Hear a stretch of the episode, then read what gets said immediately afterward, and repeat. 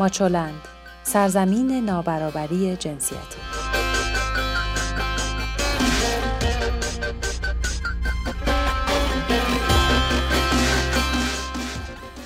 سلام، شما شنونده صد و دوازدهمین خبرنامه هفتگی ماچولند هستید. من سوده هستم و در غیاب صبا میزبان همیشگی شما در ششمین خبرنامه در سال نود و هشت با شما هستم. این هفته هم مثل همیشه نگاهی داریم به خبرهای ایران و جهان در حوزه زنان و برابری جنسیتی از سی و یکم فروردین ماه تا ششم اردیبهشت. نگاهی می‌کنیم به واکنش‌ها به رد پیشنهاد سهمیه بندی زنان کاندیدای نمایندگی مجلس، همچنین به دور جدید احضار زنان به اتهام رعایت نکردن حجاب اسلامی اجباری میپردازیم و در پایان به سراغ ورزش زنان خواهیم رفت. قبل از اینکه به سراغ خبرها بریم، یادآوری میکنم که این خبرها رو میتونید همچنان هر هفته در شبکه‌های اجتماعی ماچولند، کانال ماهواره توشه و هم از طریق رادیو رنگین کمان دنبال کنید. از هفته اخیر ما فعالیتمون رو در وبسایت بالاترین هم آغاز کردیم. با ما تماس بگیرید و پیشنهاداتتون رو برای بهتر شدن ماچونیوز با ما در میون بذارید.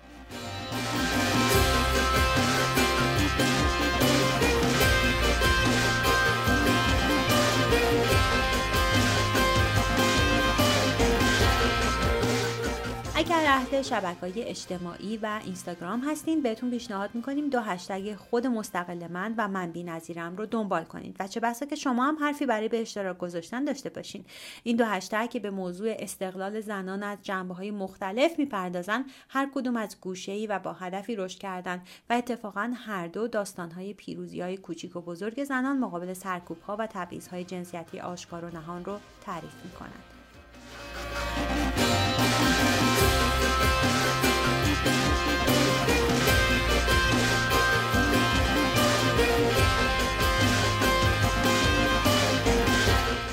اسحاق جهانگیری، معاون اول رئیس جمهور، میگه بعد از درگذشت پروفسور مریم میرزاخانی، ریاضیدان ایرانی، دولت لایحه‌ای تهیه کرده تا فرزندان بتونن از مادران تابعیت ایرانی بگیرن.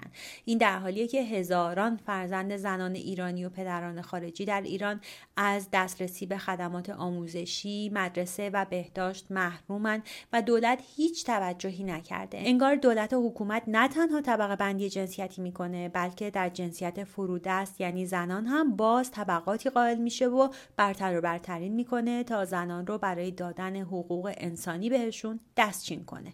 به گفته معصومه ابتکار، تحقیقات نشون داده که ارزش کار خانگی زنان در سال نود و پنج به سی درصد سرانه تولید ناخالص داخلی معادل هزار و پانصد دلار در سال رسیده. معصومه ابتکار تاکید کرده که زنان میتونن جهت خانه‌داری درخواست مزد کنن و بر اساس قانون اگر زن درخواست مزد کنه باید پرداخت بشه. البته ایشون نگفته که این زنان از چه کسانی باید درخواست مزد کنن و با دلار و قیمت‌های امروزی دلار این هزار و پانصد دلار رو چه کسی به اونها پرداخت میکنه. معاون امور زنان و خانواده ریاست جمهوری در حالی این حرف رو میزنه که جنبش‌های برابری‌خواه سال‌هاست تاکید میکنن که کار خانگی ارزش افزوده داره و کاری زنانه نیست. از طرفی معاون رئیس جمهور در امور زنان و خانواده که در هفته‌های گذشته چندین و چند بار به مناطق سیل‌زده سفر کرده، حالا میگه معاونت زنان دستگاه اجرایی نیست و هیچ وظیفه اجرایی نداره. اون رسیدگی به مسائل بهداشتی زنان در مناطق سیل‌زده رو وظیفه وزارت بهداشت دونسته و گفته مسئولیت اشتغال زنان هم بر عهده یه دستگاه اجرایی دیگه، یعنی وزارت کار و امور اجتماعی. در هفته‌های اخیر دو طرح پیشنهادی برای اختصاص سهمیه مشخص به زنان در فهرست‌های انتخاباتی علیرغم بررسی و کار کارشناسی بر روی اونها در کمیسیون شوراها و امور داخلی کشور در مجلس با مخالفت نمایندگان روبرو شدند. یک نماینده مجلس رد این پیشنهاد رو ناشی از جنس مردانه مجلس و تعارض این موضوع با منافع آقایان دونسته. غلامعلی جفرزاده ایمان‌آبادی گفته کمتر از پانزده درصد نمایندگان مجلس بانوان و بالغ بر هشتاد و پنج درصد آقایان هستند.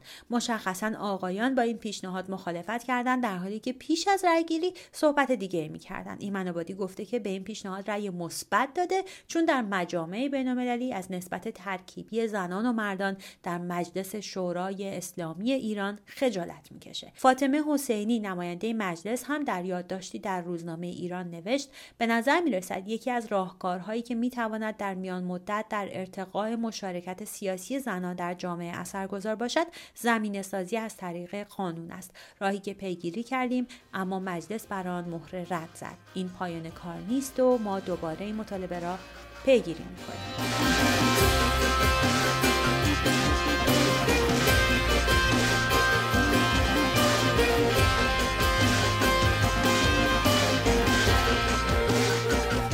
اخبار حقوقی رو با عکس‌العمل‌ها به حجاب اجباری شروع می‌کنیم. عفو بین‌الملل با انتشار بیانیه‌ای از ایران خواست به بازداشت و حبس مدافعان حقوق زنان که به صورت مسالمت‌آمیز به قوانین تبعیض‌آمیز حجاب اجباری اعتراض کردند پایان بده. عفو بین‌الملل در این بیانیه اشاره کرده سازمان‌های اطلاعاتی و امنیتی ایران به چندین فعال دیگر نیز طی تماس‌های تلفنی تهدیدآمیز هشدار دادند که در صورت ادامه مبارزه با حجاب اجباری دستگیر خواهند شد.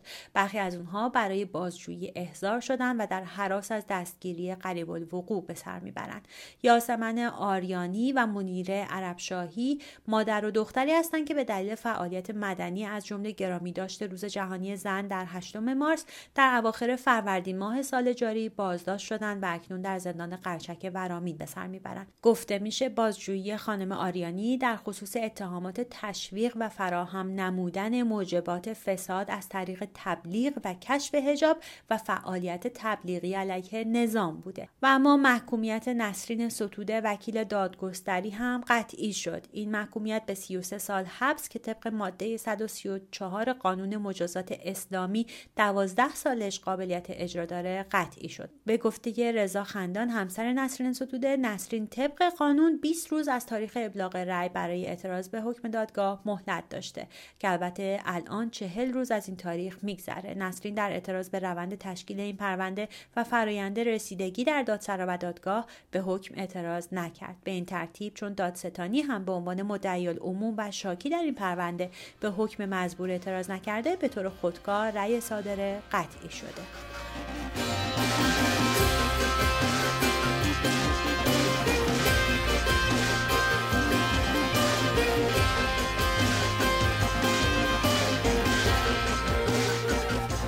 ارسال پیامکی از جانب پلیس امنیت اخلاقی برای تعدادی از زنان در تهران و در ارتباط با کشف حجاب در داخل خودرو و احضار آنها به ساختمان پلیس امنیت اخلاقی در خیابان وزرا باعث ترافیک در این منطقه شد. تعدادی از زنان در تهران ظرف یک ماه اخیر پیامک‌هایی را مبنی بر کشف حجاب در خودرو از سوی پلیس امنیت اخلاقی دریافت کردند. به گفته تعدادی از کاربران شبکه‌های اجتماعی، برخی از صاحبان خودرویی که این پیامک رو دریافت کردن مرد بودند.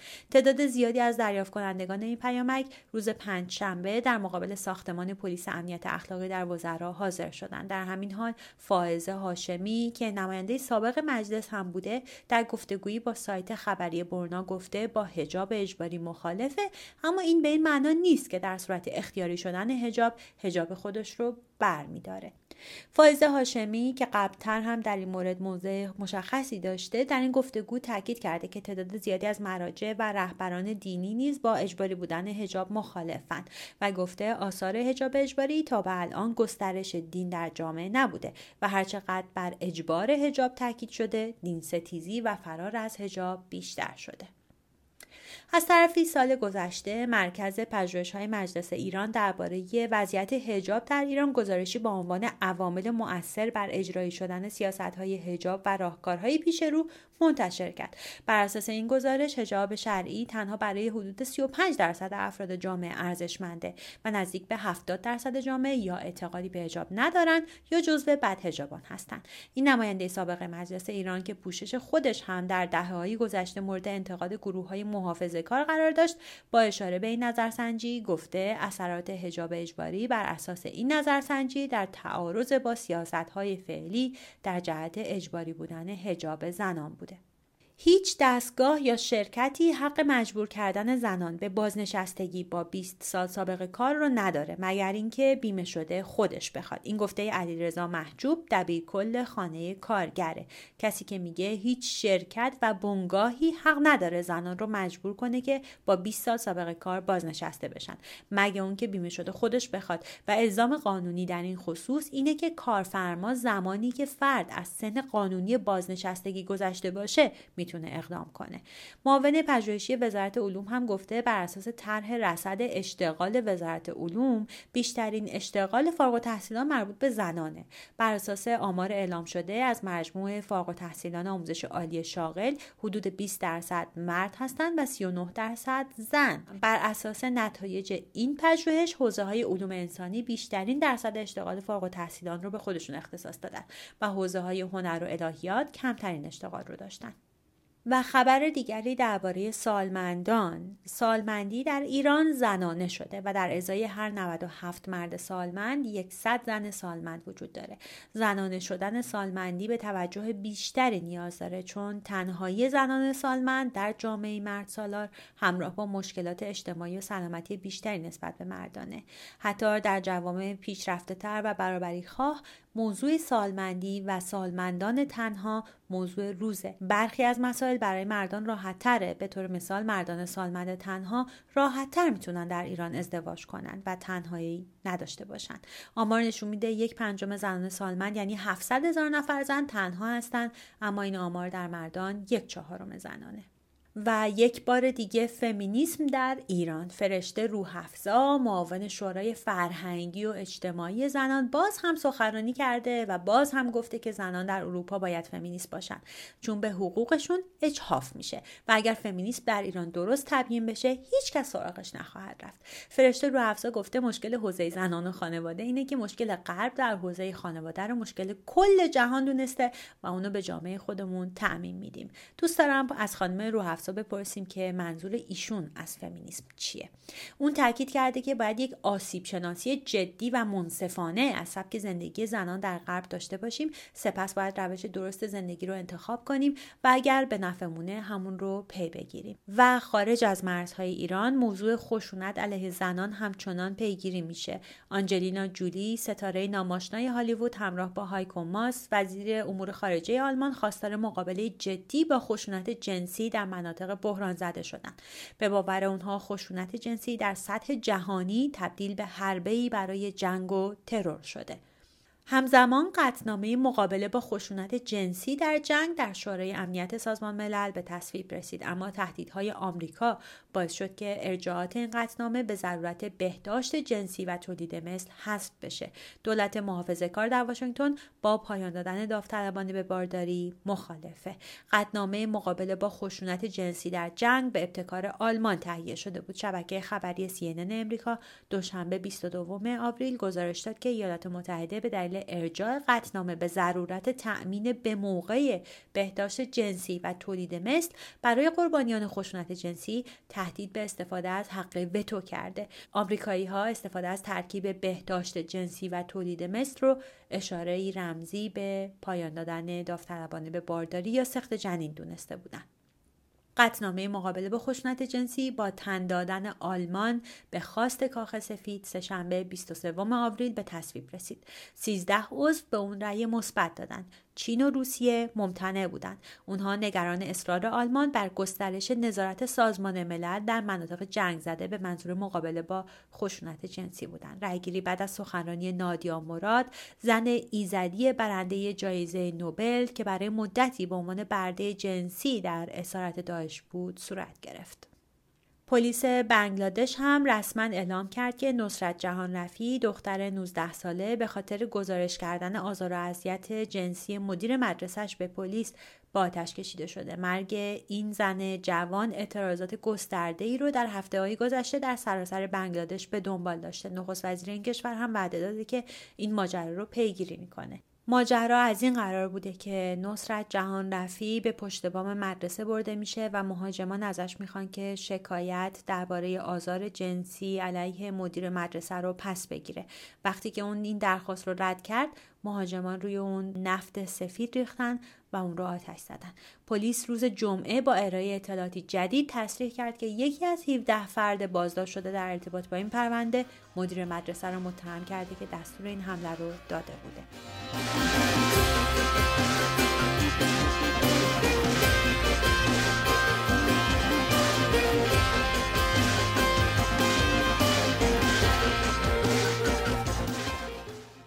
و در آخر سراغ اخبار ورزشی میریم و با یک خبر خوب شروع میکنیم. الهام حسینی ملی‌پوش وزنه‌برداری ایران در رقابت‌های قهرمانی آسیا با ثبت مجموع صد و هفتاد و شش کیلوگرم در رده ششم دسته هفتاد و یک کیلوگرم ایستاد. اما تیم ملی فوتسال زنان ایران مدافع عنوان قهرمانی آسیا این روزها بدون سرمربی روند آماده سازی رو طی میکنه و حال و روز خوبی نداره، گرچه همه تلاش میکنن تا نشون بدن همه چیز مرتبه و تمرینات تیم ملی فوتسال زنان به طور منظم در حال برگزاریه، اما وضعیت موجود و حواشی‌های اون حکایت دیگری رو نشون میده. غیبت شش تا هفت بازیکن ملی پوش در تمرینات، پرداخت نشدن پاداش قهرمانی آسیا، حذف سلیقه‌ای برخی ملی پوشان و غیره، همه و همه حکایت از عادی نبودن این شرایط داره.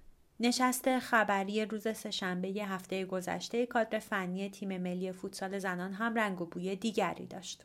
علی رادی که سمت مدیریت فنی تیم ملی فوتسال زنان رو داره در جایگاه پاسخگویی بسیار قدرتمند ظاهر شد و زیور بابایی یکی از مربیان این تیم در تمام مدت سکوت کرده بود تا اینکه به خواست رادی به سوال پایانی خبرنگاران پاسخ داد.